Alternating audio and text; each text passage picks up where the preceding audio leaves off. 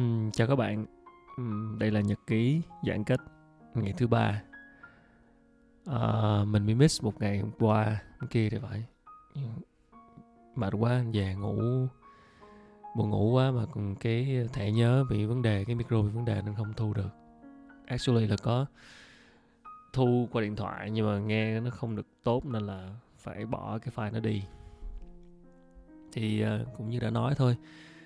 Nhật ký là những gì mà mình um, quan sát, lắng nghe, um, suy ngẫm, thấy được cái gì đó hay hay uh, trong những gì xuất hiện trong vòng 24 giờ. Chia sẻ lại với các bạn và cũng là một cách tự trò chuyện với chính mình và để phản tư, để reflect lại mọi thứ diễn ra trong ngày, những cái gì mà mình cho là đáng nhớ.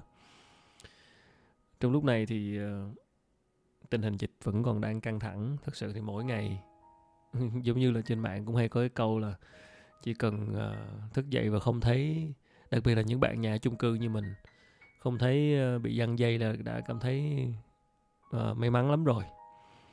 Actually chung cư mình ngày hôm kia thì cũng cũng bị giăng dây nhưng mà không phải là giăng dây để lockdown mà chỉ là để khử trùng bởi vì là có một cái tầng thì có một F2 uh, được đưa đi xét nghiệm cũng đã âm tính nên ờ, chỉ tạm thời giăng dây lúc đó để khử trùng thôi chứ không bị lockdown may quá. Mình vẫn đi làm bình thường mà thật sự uh, không muốn ở nhà và thực sẽ rất là khó chịu và rất là cảm thấy xáo trộn khi không được đi ra ngoài. Uh, mình tình cờ đọc trên Facebook được một cái bài viết mà mình cho là rất hữu ích để chia sẻ lúc này. Mình cũng có chia sẻ trên Facebook của mình mà. Nếu bạn nào chưa đọc thì mình xin được phép um, đọc lại những cái thông điệp này. À, bài viết của anh Lê Hồng Lâm. Anh Lê Hồng Lâm là một uh, nhà bình luận phê bình điện ảnh ờ, rất là nổi tiếng. Anh thường xuyên có những bài viết về những bộ phim về ngành công nghiệp điện ảnh rất là hay. Các bạn có thể tham khảo thêm trên trang Facebook Lê Hồng Lâm. Mình biết anh Lâm cũng đã lâu có dịp đi Nhật chung trong cái chuyến của Google trước đây nhưng chưa có dịp mà nói chuyện nhiều với anh nhưng mà luôn theo dõi các bài viết của anh. Hy vọng anh cũng sẽ không phiền khi mình đọc lại bài viết này trên podcast này để uh, chia sẻ với các bạn. Bài viết có tựa đề là trong khi chờ đợi vaccine, một cái thứ mà có lẽ lúc này chúng ta đều đang chờ đợi đúng không ạ? Mới đây thì Bộ Y tế cũng đã phê duyệt uh, và thêm cái loại vaccine của Trung Quốc là Sinopharm gì đấy. Đại khái là bây giờ là có ờ, uh, Ascentra, Pfizer, Moderna và Sinopharm thì phải không nhớ khoảng chừng 3 4 năm cái vaccine đã được phê duyệt và hy vọng rằng là chúng ta sẽ được tiếp cận sớm. Vừa qua thì Mỹ cũng đã uh, tuyên bố hỗ trợ hai mươi mấy triệu liều cho châu Á, trong đó Việt Nam sẽ được 7 triệu liều của Pfizer. Thì um, một cách nói một cách tích cực thì hy vọng là uh, tỷ lệ dân số được chích vaccine của Việt Nam sẽ được tăng lên trong thời gian tới và nhanh chóng vượt qua được cái đại dịch này chắc chắn điều đó sẽ tới. Chúng ta hãy vững tin như vậy. Vậy thì trong khi chờ đợi vaccine thì chúng ta sẽ làm gì? Câu hỏi là các bạn sẽ làm gì trong đợt giãn cách xã hội lần này? Mình xin được đọc nguyên văn bài viết. À, tôi thì ở nhà gần như 24 24 viết lách dạy học online đọc sách xem phim nấu ăn tập thể dục và ngủ. Và quan trọng nhất luôn giữ cho mình một trạng thái điềm tĩnh nhất có thể. Do đã quen với phong cách sống của một người làm tự do và chủ yếu làm việc ở nhà, giãn cách xã hội không có ảnh hưởng nhiều đến tôi về mặt tinh thần. Nhưng vật chất thì chắc chắn có. Công việc bị đình trệ, các hợp đồng dự án bị trì hoãn hoặc bị hủy. Cái này thì bạn nào làm freelance giống như ờ, anh Lê Hồng Lâm sẽ rất là đồng cảm. Thực ra thì cả người đi làm hay người làm freelance cũng đều bị ảnh hưởng về mặt uh, rất nhiều mặt khác nhau. Và ai trong chúng ta cũng bị dịch bệnh tác động không ít thì nhiều nhưng đây là thời điểm mà tất cả chúng ta đều phải trả nghiệp chung cho loài người. Vật chất lúc này nên đặt sang một bên. Đại dịch này cũng dạy cho tất cả chúng ta một bài học lớn rằng chỉ cần có một mái nhà để ở, có đủ lương thực để ăn, bản thân và người thân khỏe mạnh đã là một may mắn lớn. Như trong bài nô lệ của sở hữu rút trong cuốn sách lời của Nietzsche cho người trẻ của Shiratori Haruhiko một tác giả nổi tiếng người Nhật Bản chuyên về triết học, tôn giáo và văn chương. Tôi đồng cảm với đoạn này, không chỉ trong thời điểm hiện nay. À, đoạn này như sau. Cuộc đời con người cần có tiền, có nơi ở dễ chịu, cần nhiều đồ ăn để đảm bảo sức khỏe. Nhờ có được những thứ đó, con người có thể sống độc lập, tự do. Tuy nhiên nếu vượt qua mức độ sở hữu đó, con người sẽ hoàn toàn thay đổi.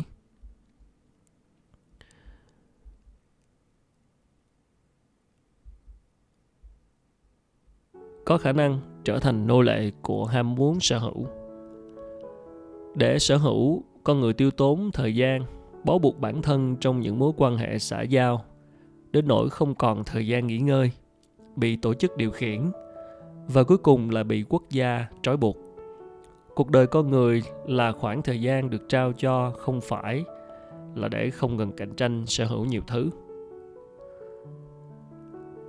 tối qua, tôi xem loạt phim tài liệu ngắn Coronavirus Explained trên Netflix. Nó giúp tôi mở mang được nhiều thứ.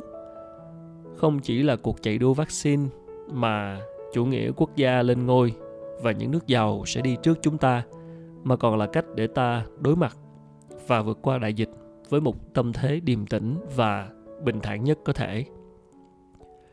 Vì vaccine chắc chắn sẽ là một cuộc chờ đợi dai dẳng chưa biết đến bao giờ với hầu hết chúng ta. Vậy thì trong khi chờ đợi vaccine, chúng ta làm gì? Sáng nay, trong giờ cà phê tại gia, tôi đọc lại trong khi chờ đợi Godot, vở kịch kinh điển của Samuel Beckett, nhà văn người Ireland từng đoạt giải Nobel văn chương 1969, chủ yếu nhờ vở kịch trứ danh này. Vở kịch kể về những cuộc đối thoại liên tu bất tận giữa hai nhân vật chờ đợi ông Godot, một kẻ quyền thế nào đó, hay là Chúa Trời, không biết.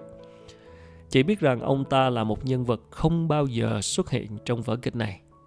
Đó là một vở kịch phi lý và gây nhiều hoang mang. Nhưng cái dư vị mà nó để lại khi đọc một lèo hết cuốn sách này trong buổi sáng là cảm giác hư vô và sự tồn tại ngắn ngủi của đời người. Như những đoạn đối thoại dưới đây của bọn họ chẳng hạn. Ai cũng có nỗi thống khổ của riêng mình, cả trong lúc tồn tại ngắn ngủi lẫn sau khi chết chóng vánh. Chúng ta chờ đợi chúng ta buồn chán. Không, đừng phản đối. Chúng ta buồn chán, kinh khủng, không thể chối cãi. Còn nữa, khi đột nhiên có trò tiêu khiển thì chúng ta làm gì? Chúng ta để nó rửa nát giây lát nữa thôi, tất cả sẽ tan biến. Chúng ta sẽ còn lại một mình giữa những nỗi cô đơn. Đừng nói xấu thời đại của chúng ta, thời đại này chẳng khổ sở hơn những thời đại trước cũng chẳng nên nói tốt về nó có điều dân số đã gia tăng những đoạn đối thoại trên sặc mùi yếm thế nhưng samuel beckett đã đúng ở câu này có điều dân số đã gia tăng. Và đây sẽ là một thách thức lớn cho thế giới để kiểm soát và khống chế được con virus corona nguy hiểm này. Trong tập The Race for a Vaccine của loạt phim tài liệu Coronavirus Explained, một giáo sư về y khoa đã đưa ra kết luận rằng hãy nhớ để chấm dứt đại dịch này ta cần đạt được miễn dịch cộng đồng herd immunity với coronavirus này theo ước tính của các chuyên gia, ít nhất cần 60% dân số của thế giới trở nên miễn dịch. 60% của 8 tỷ người tương đương với khoảng 4,7 tỷ. Vì vậy, thế giới cần sản xuất hàng tỷ liều vaccine. Nữ giáo sư Rebecca Weinstraw của Harvard Medical School sau đó cho biết, trong lịch sử của thế giới, chưa bao giờ con người từng sản xuất một tỷ liều vaccine. Cho nên để sản xuất hàng tỷ liều vaccine để khống chế dịch, là một câu chuyện kéo dài nhiều năm. Riêng chuyện sản xuất lọ thủy tinh đựng vaccine chuyên dụng đã là một vấn đề lớn. Quá trình sản xuất đủ vaccine để đạt miễn dịch cộng đồng cho cả thế giới, vì vậy sẽ kéo dài trong nhiều năm.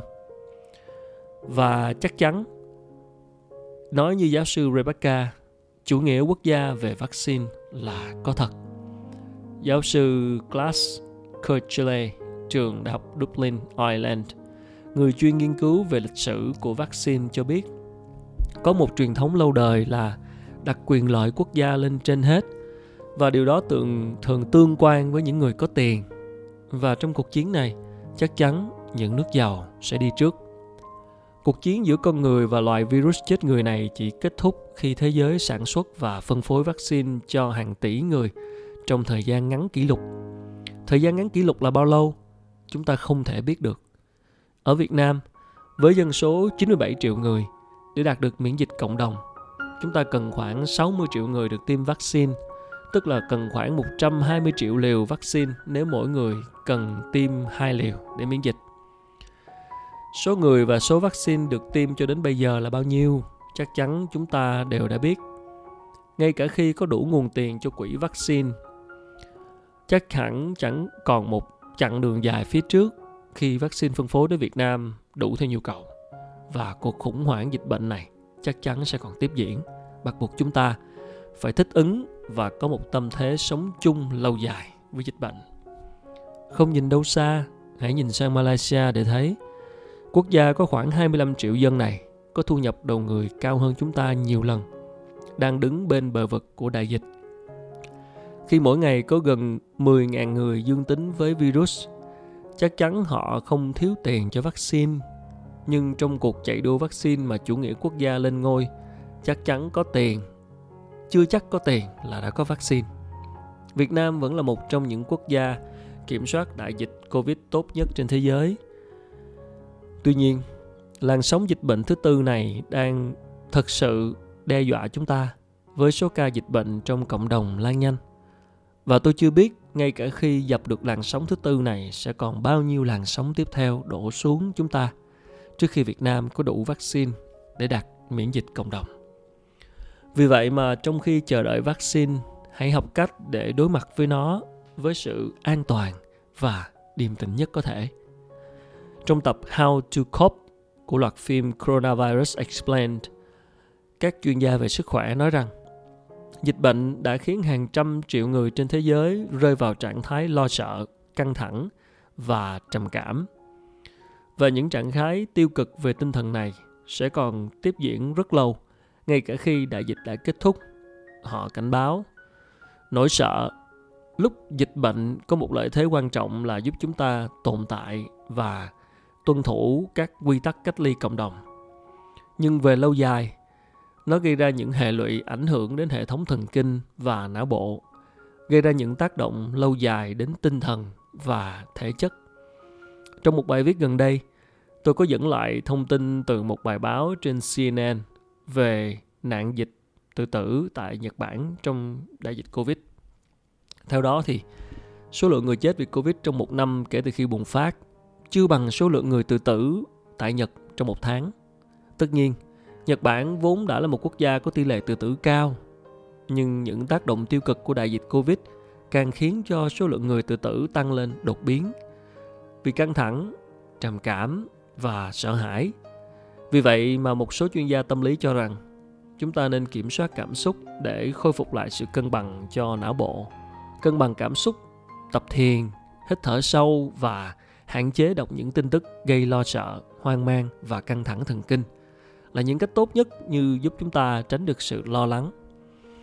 Như một câu nói dưới đây của một bác sĩ tâm lý, một khi thế giới ngày càng trở nên khó đoán, ta phải tạo ra được một thế giới có thể đoán được cho bản thân ngay cả những điều nhỏ bé cũng có lợi cho bản thân như duy trì lịch biểu thì thời khóa biểu của chúng ta điều đấy cho ta ý thức về mục đích và giúp chúng ta không thấy mọi thứ quá mông lung.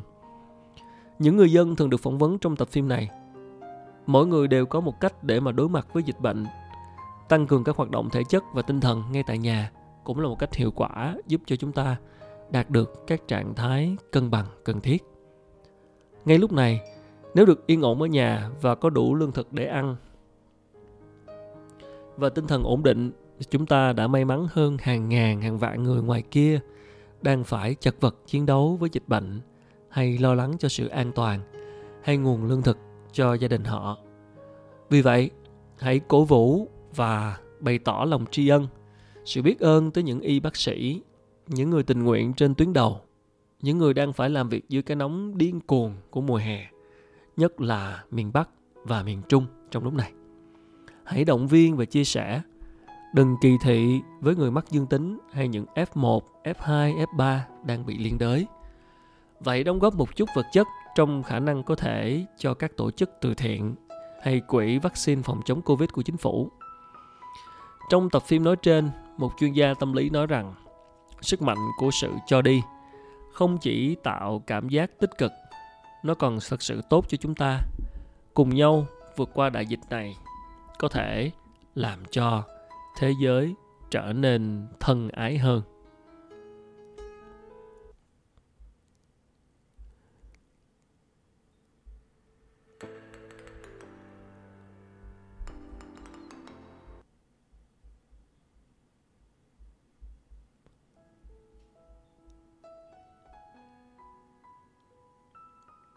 Phần kết của tập phim này cho biết, trong đại dịch SARS 2023, Hồng Kông là thành phố gánh chịu hậu quả nặng nề nhất. Và khi tiến hành một đợt khảo sát trong dân chúng sau khi dịch bệnh kết thúc, kết quả cho biết người Hồng Kông quan tâm đến cảm xúc của người thân nhiều hơn trước và họ cũng quan tâm đến sức khỏe tinh thần nhiều hơn. Đây là lúc mà chúng ta nên xích lại gần nhau về mặt tinh thần, trong khi phải tuân thủ giãn cách về xã hội. Và phần lớn bài viết trong khi chờ đợi vaccine, tôi xin chia sẻ một số đoạn trích dẫn trong những cuốn sách triết học phổ thông gần gũi, dễ hiểu và có ý nghĩa động viên, khích lệ hoặc ít nhiều giúp chúng ta đạt được trạng thái tự do, điềm tĩnh hơn trong giai đoạn dịch bệnh này. Một, sống vốn đơn thuần của Phong Tử Khải. Đời người có ba tầng lầu. Tầng thứ nhất là cuộc sống vật chất. Tầng thứ hai là cuộc sống tinh thần.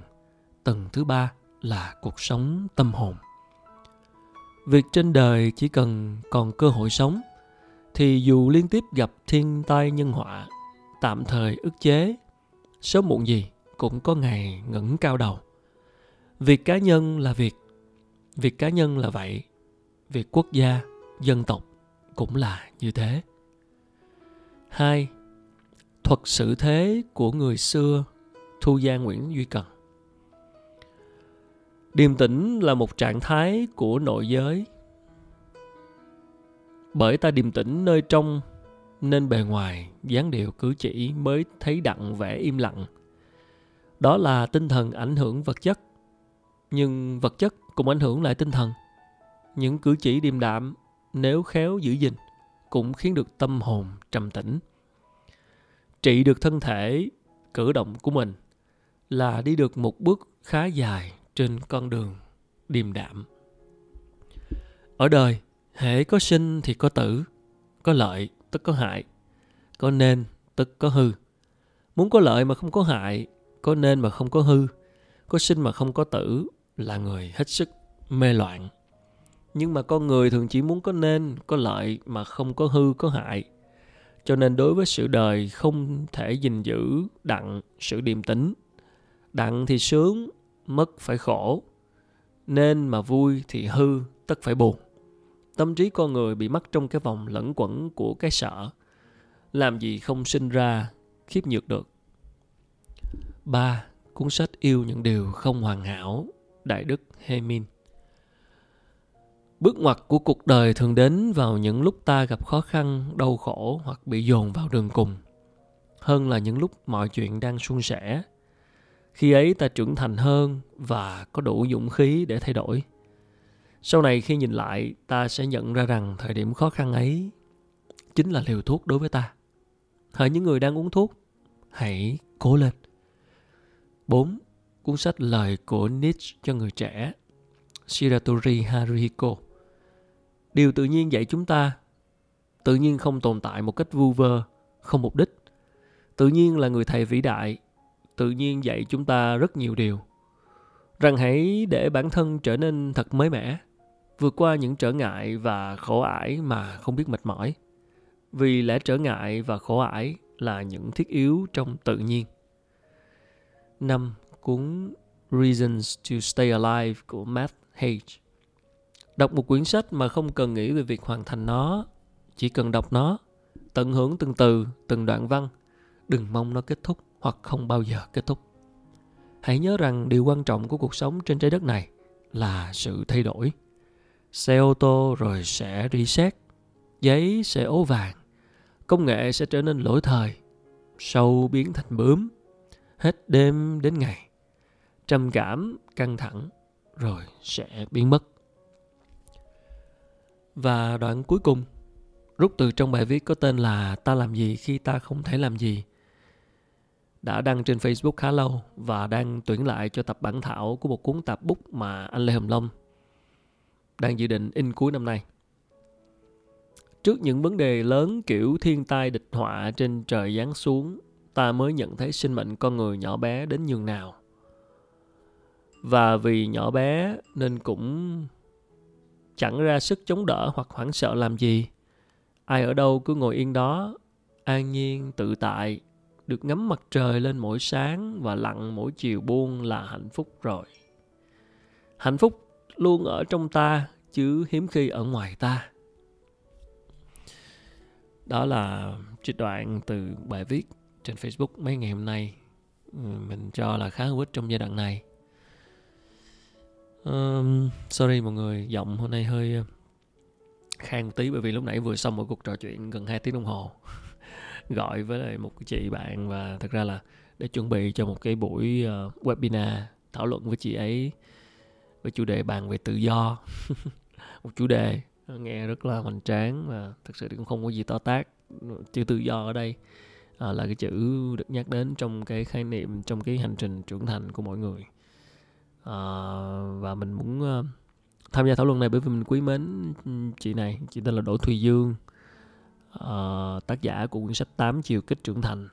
Ờ, uh, chị Dương thì có một cái profile cực kỳ khủng khiếp. Thực sự thì mình rất là mong để có thể phỏng vấn chị trong chương trình của mình về những trải nghiệm của chị. Uh, một người um, doanh nhân một người truyền cảm hứng một người đào tạo.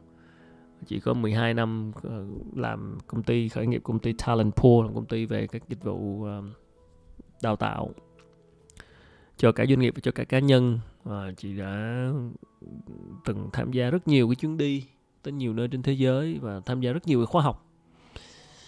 À, và ờ, chị cũng là đại biểu hội đồng nhân dân Hà Nội uh, nhiệm kỳ 2016 2021 và bây giờ thì mới ra quyển sách và chắc chắn sẽ còn ra nhiều quyển sách nữa.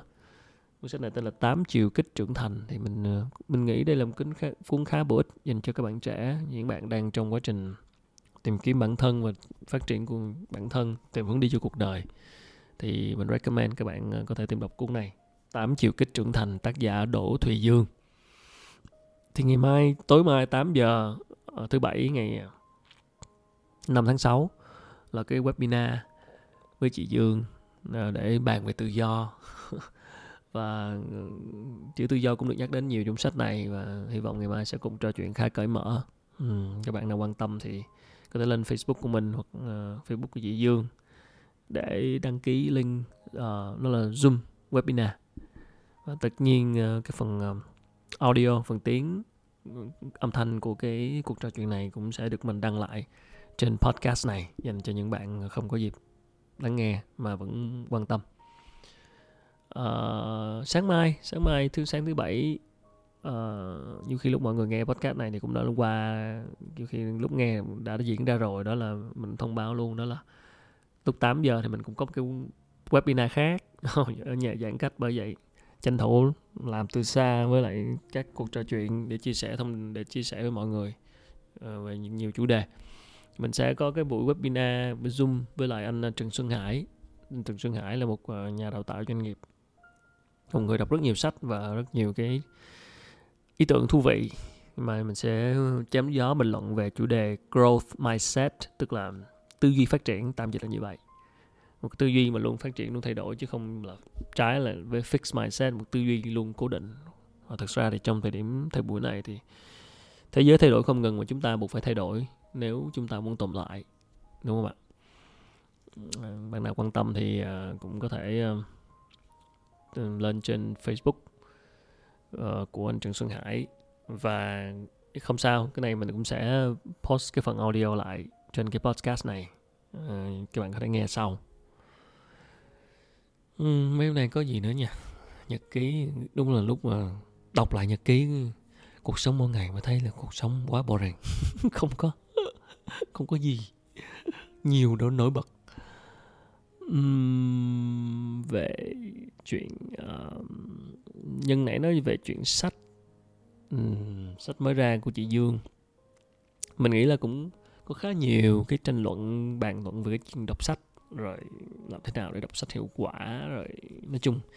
Mình có một cái cái cái cái post một cái vlog về chuyện kinh nghiệm đọc sách hiệu quả mình cũng đã post trên YouTube khá lâu rồi. Mình sẽ đăng lại cái bài chia sẻ này trên podcast này vào uh, maybe sáng mai cho các bạn nghe. Nếu nghe các bạn muốn tham khảo thêm kinh nghiệm đọc sách hiệu quả mình cho từ cả ý kiến cá nhân của mình. À, còn về chuyện uh, sách vở thực ra mình thấy sách ở Việt Nam rẻ quá thực sự là quá rẻ so với thế giới và xong rồi mọi người lại hay nói cái câu là thì nước mình còn nghèo mà, sinh viên không có tiền mua sách, rồi cả kiểu, rồi phải giảm giá để tiếp cận nhiều hơn. Mình thì lại nghĩ ngược lại. Mình nghĩ là sách mà giảm giá thì cũng giống như là mình giảm giá tri thức, mình xem nhẹ chất xám vậy. Thật ra để viết một cuốn sách rất là kỳ công. Và ở Việt Nam chưa có nhiều người sống được bằng nghề viết sách, thật sự là chưa có. Cũng một phần bởi vì cái chuyện sách chúng ta bán quá rẻ, thật sự như vậy tại sao chúng ta không tập cho mọi người cái thói quen là trả tiền cho một cái sản phẩm tri thức có giá trị? Còn cái kiểu mà sách hạ, đại hạ giá mấy chục phần trăm rồi thậm chí cân ký để bán, mình thấy nó nó nó cứ như nào nó không không ổn. Cả sách mà ngay cả cái chuyện giá sách rẻ xong rồi còn chuyện cái người dịch dịch giả Việt Nam cũng cũng cũng chưa được cả người tác giả lẫn dịch giả, đặc biệt là dịch giả dịch một cuốn sách thật sự là rất khó. À, mình đã từng dịch một cuốn sách rồi. Cái chuyện ở đây là uh, để rất kỳ công cái công sức họ bỏ ra. Mình chưa nói cái chuyện dịch hay hay dở nhưng mà thực sự là để dịch được cuốn sách rồi để biên tập lại để các kiểu để chuyển ngữ để đưa nó về cái cái cái cái, cái hoàn cảnh địa phương cái cách nói của địa phương để cho mình hiểu được cái ý của tác giả là cả một quá trình rất nhiều thứ. Nên mình nghĩ là thực sự nhiều khi sách dịch cũng phải nên là mắc hơn nữa chứ không phải là tại vì đó là cái cái, cái công sức chuyển cái công sức mà đã chuyển tải những cái um, wisdom những cái cái kiến thức những cái tư duy của các tác giả thế giới về lại với ngôn ngữ địa phương để chúng ta hiểu. Thì công sức bỏ ra cũng nhiều không nhiều khi dịch khó hơn viết. Ờ, viết là từ mình viết ra còn dịch là phải trăn trở phải hiểu được ý của tác giả đó là phải chuyển ngữ nó ra ngôn ngữ địa phương làm thế nào để dễ hiểu. Nên thật sự là rất là nhiều và cái cái tiền nhận được từ việc dịch sách đôi khi nó không có nhiều so với công sức bỏ ra. Nên mình thấy khó để một cái nền công nghiệp xuất bản phát triển được nếu thực sự cái giá sách nó vẫn còn rẻ như thế này. À, làm sao để tạo động lực cho người ta phải phải phải phải phải phải để dành tiền để mua sách phải work hard hơn để để, để có thêm thu nhập để để để thực sự trân trọng giá trị của những cuốn sách. Bởi vì đó là giá trị về tri thức và việc đọc sách là một cái việc giúp đỡ rất nhiều cho việc học của chúng ta việc học không ngừng sau khi rời khỏi nhà trường. Tỷ lệ đọc sách của chúng ta vẫn còn rất thấp. Ờ, đó là một phần là do chúng ta thiếu thiếu đọc sách nên là nó hạn chế nó, nó, nó khiến chúng ta bị hạn chế nhiều về cái mở mang về tư duy. Cái này thì không cần phải nói không cần bàn cãi rồi. Đó, nhưng mà thực sự thì mình muốn là cái cái sách Việt Nam nó nó nó, nó mắc hơn nữa. Nó không nên rẻ như thế này thực sự ai mà chẳng muốn mua đồ rẻ. Nhưng mà thực sự nếu mà cứ tư duy này hoài thì sẽ khó mà phát triển được cái thị trường xuất bản này. Và khi mà không không cái người viết người dịch người ta không sống được bằng nghề thì người ta sẽ không có động lực sáng tạo người ta sẽ không có nhiều đủ động lực đó. Và phải phải nâng giá sách lên và phải tuyển chọn chọn lọc tác giả. Thì chính vì chính vì không không không kích kích thích được những người viết có thể sống bằng nghề cho nên là cái cái cái cái cái, chất lượng tác giả hiện nay cũng thượng vàng hạ cám lắm. Cũng kiểu tại vì xuất bản của sách cũng dễ quá mà. Nên là kiểu nhà xuất bản thì cần bản thảo, bởi vì đó ít người chịu viết, nên là cứ có bản thảo là nhiều khi cũng duyệt. Ừ, một cách ừ, theo số lượng mà chưa đảm bảo chất lượng, nên là nó nhiều thứ nó tác động, nên mình nghĩ một cái thị trường nó cần phải chuyên nghiệp hơn, nó cần phải giá trị hơn để kích thích được những cái tinh hoa, những cái bút thật sự có thể bỏ công ra ngồi viết hoặc dịch cuốn sách để ít nhất là họ được được có một cái phần tưởng thưởng xứng đáng về tài chính từ cái công sức họ bỏ ra, thì khi đó chúng ta mới có thêm những cái sản phẩm chất lượng. Chứ còn bây giờ thì đó rất khó rất khó để để để phát triển. Khi mà cái cái việc người ta không sống được bằng nghề thì khó để người ta cống hiến. Rồi có một số thành phần là thích viết sách để tự bia cho nên là cứ viết bản thảo, viết rồi xong sau đó nhà xuất bản thì do thiếu bản thảo nên là cứ nhận. Nhiều khi có những cái sách nó cũng không có đạt đúng về giá trị chất lượng. Cho nên là khó thực sự rất khó nên là rất là appreciate rất là cảm kích những cái cái nhân cái người Việt Nam mà chịu bỏ thời gian tâm huyết ra để viết sách. À, chúng ta không có quá nhiều tác giả Việt Nam đâu mọi người để ý đi. Vô nhà sách thì toàn sách dịch không đúng không? Cho nên là rất là mong muốn có thêm nhiều tác giả Việt Nam ừ, dành thời gian tâm huyết để chia sẻ. Đó là cái tinh thần pay it forward thôi tinh thần chia sẻ tạo ra tạo ra giá trị cộng đồng. Ừ, sắp tới sau khi chị Dương ra sách thì mình hy vọng sẽ làm được tiếp với chị Dương một số cái series liên quan tới những cái thông điệp cho người đi làm ừ, cho người đang phát triển sự nghiệp. Mình tin rằng sẽ có nhiều cái thứ đáng để tham khảo dành cho các bạn trẻ đang trong quá trình phát triển sự nghiệp. Uhm, còn gì nữa không nhỉ? Qua tới giờ. Uh, yeah có thể là một cái sắp tới sẽ có một số thứ mới trên kênh youtube của mình. Uhm, bật mí nhẹ nhẹ thôi khi nào gần tới sẽ công bố rõ hơn đó là sẽ có một show hoàn toàn mới và sẽ không host bởi mình. Ôi mình chán. Đôi khi mình get get bored with my face. Uh, tại cái mặt mình xuất hiện trên kênh nó chán luôn. Ok đây là kênh của mình lập ra và mình là người host chính nhưng mà nó sẽ bị một màu và cho những bạn ủng hộ youtube của mình sắp tới các bạn sẽ có thêm một màu khác một món ăn mới. Trẻ trung sôi nổi hơn và cũng không kém phần sâu sắc với một chương trình mới. Ờ, rồi có thể tiết lộ tới đó. Hy vọng là sẽ làm thử số demo xong rồi ừ, sẽ lên sóng để mọi người feedback review. Dạ, mình cũng rất là hào hứng với ờ, cái nội dung mới này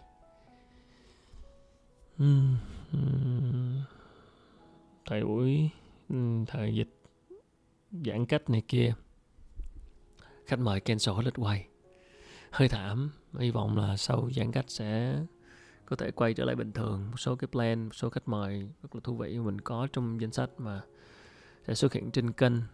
Bây giờ thì đang giãn cách nên mọi người cũng ngại di chuyển. Hy vọng là sẽ sớm giãn cách để ờ, hết giãn cách để có thể mọi thứ quay trở lại bình thường. Chứ thật sự giãn cách xã hội rồi mọi thứ đóng cửa cũng khiến nhiều thứ xáo trộn. Uhm, còn gì xảy ra trong 24 giờ qua? Ừ nãy nói chuyện với chị Dương có một cái ý mà mình thấy cũng khá là thú vị về cái chữ kỹ năng phản biện. Mọi người chắc nghe nhiều về chữ này rồi nghe nhiều về cái chữ là critical thinking. Và à, đôi khi à, ở Việt Nam chúng ta đang bị uh, gọi là tôn vinh hóa cái kỹ năng phản biện này một cách um, quá mức. À, đúng là chúng ta thiếu cái kỹ năng này thật đúng là thiếu đúng là thiếu cái critical thinking. Nhưng mà khi có kỹ năng này khi áp dụng kỹ năng này đôi khi chúng ta lại áp dụng sai cách nên mọi thứ việc nó lại trở nên tiêu cực hơn ví dụ như là uh, nhiều nhiều người trong chúng ta đôi khi có cả mình nữa. Và khi mà nói chuyện xong mình giật mình vì cái chuyện này đó là cái chuyện phản biện đó là khi mình thấy ai đó viết cái gì đó hoặc là đưa ra quan điểm gì đó mình thấy không đúng mình phản biện lại đúng không? Nhưng mà đa phần nhiều lần trong chúng ta chúng ta phản biện lại kiểu chúng ta nghĩ là có một cái thói quen phản biện là tốt. Chúng ta nghĩ là nhưng thực ra chúng ta đang cố gắng tìm cái điểm sai cái điểm kẽ hở của người kia để chứng minh là mình đúng. Đó chứ không phải là chúng ta phản biện mang tính chất xây dựng để mà hai bên cùng học hỏi. Uh, chúng ta phản biện bởi vì chúng ta đang cố gắng tìm cái điểm sai hoặc chúng ta cho rằng cái điểm của họ là sai. Nhưng mà thực ra chúng ta quên mất một điều rằng đã gọi là critical thinking tức là ở đây nó liên quan tới thinking đúng không? Mà đã thinking thì làm sao có đúng sai? Ừ, chị Dương nói câu này mình cũng giật mình. Đúng. Thì đúng là như vậy. Tức là đôi khi mình phản biện nhưng mà mình quên mất rằng là đây là chỉ là cách nghĩ thôi mà. Và góc nhìn của người kia là giống như thầy sách chức hạnh có nói một câu là you are partly right. Bạn đúng một phần. Và cái phần còn lại uh, không biết được. Và cái, cái góc nhìn của mình góp ý vào sẽ là một cái phần khác chẳng hạn. Tức là mình sẽ không không nên nói là họ sai, mà chỉ là đó là ý kiến của bạn, còn đây là ý kiến của mình, và mình cùng đưa ra và phản biện ở đây không phải cố gắng để thắng thua, để chứng minh người người kia sai mình đúng, mà là để nêu ra một góc mới và gợi mở để hai bên cùng cùng tham khảo học hỏi. Chứ làm gì có đúng sai ở đây, bởi vì nó không phải là fact, nó không phải là toán học, nó không phải là định lý mệnh đề, nó không phải là một cộng một bằng hai. Khi nếu mà ai đó phát biểu một cộng một bằng ba thì ok, nhảy vô phản biện liền. Mày sai rồi, đúng không? Nhưng mà họ chỉ đưa ra một góc nhìn phân tích dựa trên cái cách nhìn của họ thì thực sự đó cũng chỉ là quan điểm, đó là thinking.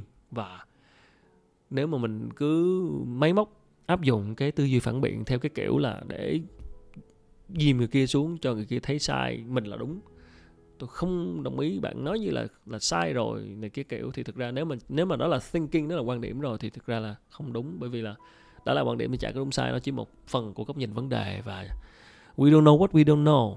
Mình sẽ không, mình không biết. Có những thứ mình không biết. Mình, khi mình phản biện người người khác mình hay dựa trên những cái gì mình đã biết rồi lắm. Đó, thằng kia nó nói cái câu đó ra. Nó phát biểu cái gì đó. Cái chưa hết mình nhảy dựng lên. Chứ mày nói vậy là không đúng mày nói vậy là sai rồi mày nói vậy là bậy quá. Như thế này nè tao nghĩ thế này. Nhưng đôi khi nó là dựa trên quan điểm của mình thôi. Nó dựa trên những cái gì mình biết thôi. À, có những cái mình không biết thì sao? Nên là anh mình nghĩ là ừ, không phải là vấn đề đúng hay sai mà chỉ là góc nhìn. Nên là đôi khi chúng ta cũng không nên áp dụng cái kỹ năng phản biện một cách máy móc. Sẽ sẽ có những trong từng trường hợp. Nhưng khi đã nói chuyện với nhau và mang tính chất gợi mở và học hỏi thì à, thì uh, không không không không nhất thiết phải phản biện với nhau mà chỉ xây dựng và góp ý và tranh luận à, và nói chuyện với nhau. Chị Thùy Dương có nhắc tới uh, tác giả Yuval Harari. À, tác giả khá nổi tiếng mà nhiều bạn cũng biết. Ừ, tác giả này là tác giả cái cuốn mấy cái loạt sách là ờ, uh, lịch sử uh, con uh, lịch sử tương lai nè lịch sử loài người nè với lại cuốn ờ, 21 bài học cho thế kỷ 21 đó. thì Harari có một cái concept mà có một cái cái cái cái cái, cái cách nhận định mà cũng mình thấy khá là thú vị uh, xin chia sẻ lại với các bạn khi nãy chị Dương nhắc đó là cái concept là hai người khi mà nói chuyện với nhau ờ, những cuộc nói chuyện chán thực ra rất là hay. À cái câu này như thế nào? Cần phải suy ngẫm deep hơn một xíu. Ý ở đây là hai người khi nói chuyện với nhau mà những cuộc nói chuyện chán nhưng mà đối với hai người đó lại lại rất hay bởi vì là sao? Đây là đây là nói về việc đối với góc nhìn của hai người đang nói chuyện thôi nha. Nếu mà hai người nói chuyện với nhau mà tưởng chừng như đang rất hay, tức là hai người đối đáp này nọ, các kiểu với nhau, người ngoài nghe thấy rất hay. Nhưng với hai người đó thì thực ra là là là chán bởi vì sao? Là bởi vì là khi họ trao đổi với nhau, họ đối đáp với nhau, nghe hay ho là, nhưng thực ra họ chỉ đang lặp lại những cái quan điểm của họ, những cái thứ mà họ đã nói cho khác à, trao đổi qua lại kiểu dựa trên những gì họ đã biết. À, thì có thể đối với người ngoài thì nghe nó hay nhưng đối với chính hai người đó thì đôi khi nó cũng không mang lại tác dụng để mở mang kiến thức. Nhưng ngược lại những cái cuộc nói chuyện chán nghĩa là sao? Những cuộc mà hai người bắt đầu tiếp cận mọi thứ theo cái kiểu thuần khiết nhất không có sử dụng những định kiến bỏ qua những quá khứ vừa nói chuyện vừa discover với nhau, thì khi đó mới thật sự hai người từ từ sẽ tìm nghiệm ra cái gì đó mới mẻ. Không có ứng dụng quá những cái điều mình đã biết, đã lặp lại đâu đó rồi, mà theo kiểu đào bới đào bới đào bới đào bới. Với người ngoài nghe thì có khi sẽ rất chán hai người nói chuyện gì vậy nhưng đối với hai người đó thì đôi khi nó lại rất hay, bởi vì nó sẽ giúp hai người đó học và nghiệm ra cái điều gì đó mới chứ còn nói chuyện với nhau mà qua lại theo kiểu mực mà, đối đáp, ý tứ này kia thì đôi khi có thể chỉ là những cái ý đã lặp đi lặp lại ở khắp nơi. Thật sự concept này của Harari khá là deep. Mình cũng ngẫm nghĩ một hồi mới thấy thấy cũng hay cũng đúng. Thực ra là cái này mà không để ý, nhưng thực sự là đúng là như vậy. Khá là khá là sâu sắc nếu mà suy ngẫm nhiều hơn về cái chuyện khi nó chúng ta nói chuyện với nhau và nếu chúng ta muốn học thực sự mở mang thì chúng ta nên gọt gạt bỏ cái tôi hoàng bên và gạt bỏ những gì chúng ta đã hiểu biết hoàng bên. Gạt bỏ những cái định kiến những cái suy nghĩ những cái trải nghiệm những cái bad experience đã đập vào chúng ta trước đây. Và thật sự uh, tiếp cận nó với một cái đầu óc hoàn toàn mới mẻ và kiểu vừa nói chuyện vừa dò vừa tiếp cận nó với như một vấn đề hoàn toàn mới có khi bạn bạn nhìn vấn đề một, với một cái góc nhìn hoàn toàn mới, có khi nó là không, nó là, nó nó không trở thành vấn đề nữa. Rồi khi chúng ta nhìn vấn đề, bởi vì chúng ta sử dụng những cái gì chúng ta đã biết, chúng ta sử dụng những cái định kiến, những cái bad experience, những cái thứ đã diễn ra với chúng ta trong quá khứ, nên chúng ta mãi không tìm ra được giải pháp, hoặc là chúng ta cứ bị cái cái vấn đề đó nó cứ dày vò hoài. Trong khi nếu nhìn một cái vật như lần đầu tiên chúng ta thấy và chúng ta nhìn nó và buông bỏ bớt những cái phán xét, bỏ qua hết những cái định kiến trước đây. Chúng ta nhìn và tìm hiểu nó như nó đang là, tìm hiểu nó như lần đầu tiên thì đôi khi sẽ là tìm ra giải pháp một cách tốt hơn. Thật sự là như vậy.